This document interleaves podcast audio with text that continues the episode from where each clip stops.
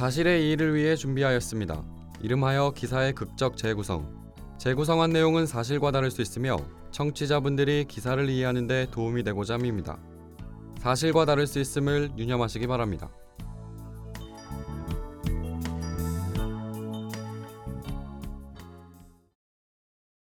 김진평이 대나무 숲을 날아오른다. 뒤쫓는 복면 자객들이 경공법으로 뒤따르나 김진평을 따라잡을 수 없었다. 자객들이 예리한 표창을 날린다. 김진평이 공중에서 뒤를 돌아보더니 화신 건법을 펼치며 자객들에게 건기를 쏘아 보낸다.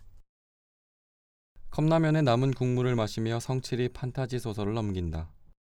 이제 클라이맥스를 향해 가는 소설에 푹 빠져 주인공처럼 하늘을 나는 상상을 한다. 짧은 미소가 그의 얼굴을 스치는 순간 뒤쪽에서 무거운 목소리가 들린다. 안성칠 씨, 당신이 상습 절도 혐의로 현장 검거합니다.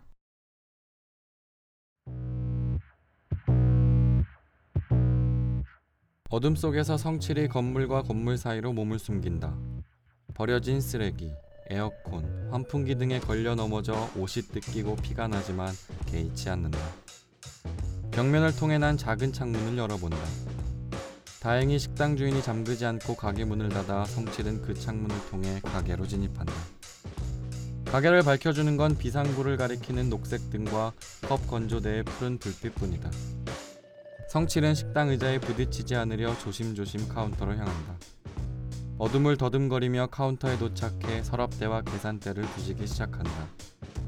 돈통에 현금 5천 원이 들어있다. 성칠은 꼬깃꼬깃 돈을 주머니에 챙겨 들어왔던 창문으로 기어나간다. 아침이 밝아올 성칠의 하루는 매번 그런 식으로 보장되었다. 성칠은 가진 게 없었다. 애초 태어날 때부터 아무것도 없었다. 부모는 성칠을 낳고 어디론가 사라졌다. 가족도 집도 돈도 없었다. 자연스레 성칠은 생계를 위해 어렸을 적부터 물건을 훔쳤다. 빵을 훔쳤고 더 나아가 돈을 훔쳤다. 소년원을 들락날락했다. 누구 하나 성칠을 신경 쓰지 않았다. 돈을 훔치던 소년원에서 나오던 성칠을 찾는 사람이 없었다. 성칠은 소년원에 있을 당시 용접 기술을 배웠다. 소년원을 나와 남들처럼 살아보려 공사판에서 용접 일을 했다. 하지만 그도 오래가지 못했다. 공사판 인부들이 성칠의 상습절도 전과를 알자 그를 멀리했다. 성칠이 아무것도 하지 않아도 성칠을 의심했으며 점차 그를 왕따시키기 시작했다. 아직 어렸던 성칠이 감당할 수 있는 사람의 무서움이 아니었다. 따뜻한 사람의 온정이 필요했던 나이에 성칠은 사람의 냉정함을 경험했고 사람이 두려워졌다. 뚜렷한 거주지가 있을 리 없던 성칠의 집은 찜질방이었고 소년원이었고 교도소였다. 소년원에 갈 수 없는 나이가 되자 교도소를 들락날락거렸다. 죄명은 늘 똑같은 상습 절도였다. 찜질방에 가기 위해 밥을 먹으려 식당을 털었다. 털었다라는 말을 하기에도 부끄러운 범행이었다. 영화에 나오듯 범죄 행각을 숨기려 사전 계획하고 치밀하게 움직이는 범행이 아니었다. 식당에 창문이 열려 있으면 들어갔고 닫혀 있으면 들어가지 않았다. 우연히 열려 있는 창문으로 식당에 들어가 돈을 훔치면 많아봐야 몇만 원 수준이었다. 그렇게 여러 곳의 식당을 들락날락했지만 정작 식당 주인도 대수롭지 않게 생각해 신고를 하지 않은 것도 많았으리라. 성칠은 내일을 생각하지 않았다. 경찰에게 잡히면 죄를 인정하고 교도소에 가면 그만이었다. 성칠의 어제들은 늘 그런 식으로 움직였다. 도덕, 미래, 행복이란 의미에 대한 생각은 성칠이 태어나고 얼마 안 돼 사라졌는지도 모른다. 어쩌면 배울 기회가 없었을지도 모른다.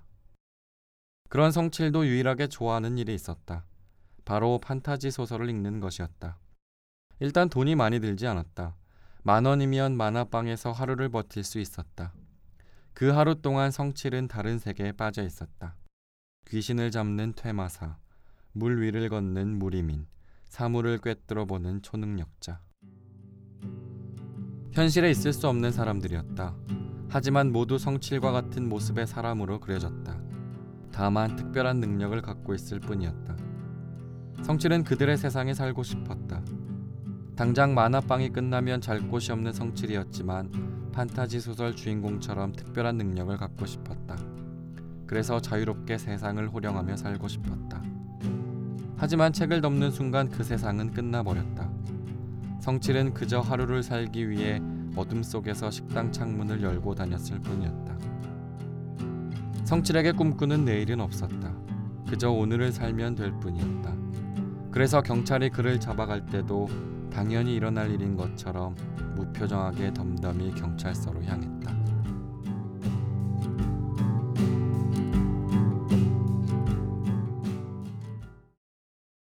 영업이 끝난 식당을 51차례나 턴 도둑이 경찰에 붙잡혔습니다.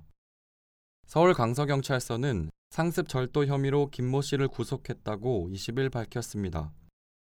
경찰에 따르면 김 씨는 전형적인 생계형 범죄자였습니다. 태어날 때 부모로부터 버림을 받은 그는 소년원과 교도소를 제 집처럼 오갔습니다. 소년원에서 용접 기술을 배워 취직하기도 했으나 동료로부터 집단 왕따를 경험한 뒤 직업 구하기를 포기했습니다. 돈을 벌기 위해 김 씨가 선택한 것은 영업이 끝난 식당 창문을 열고 들어가 돈을 훔치는 것이었습니다. 치밀한 범행 계획 없이 창문이 열려 있으면 들어가서 도둑질을 했고 닫혀 있으면 하지 않았습니다. 이렇게 51차례에 걸쳐 범행을 저지른 후 챙긴 돈은 고작 500만 원 뿐이었습니다.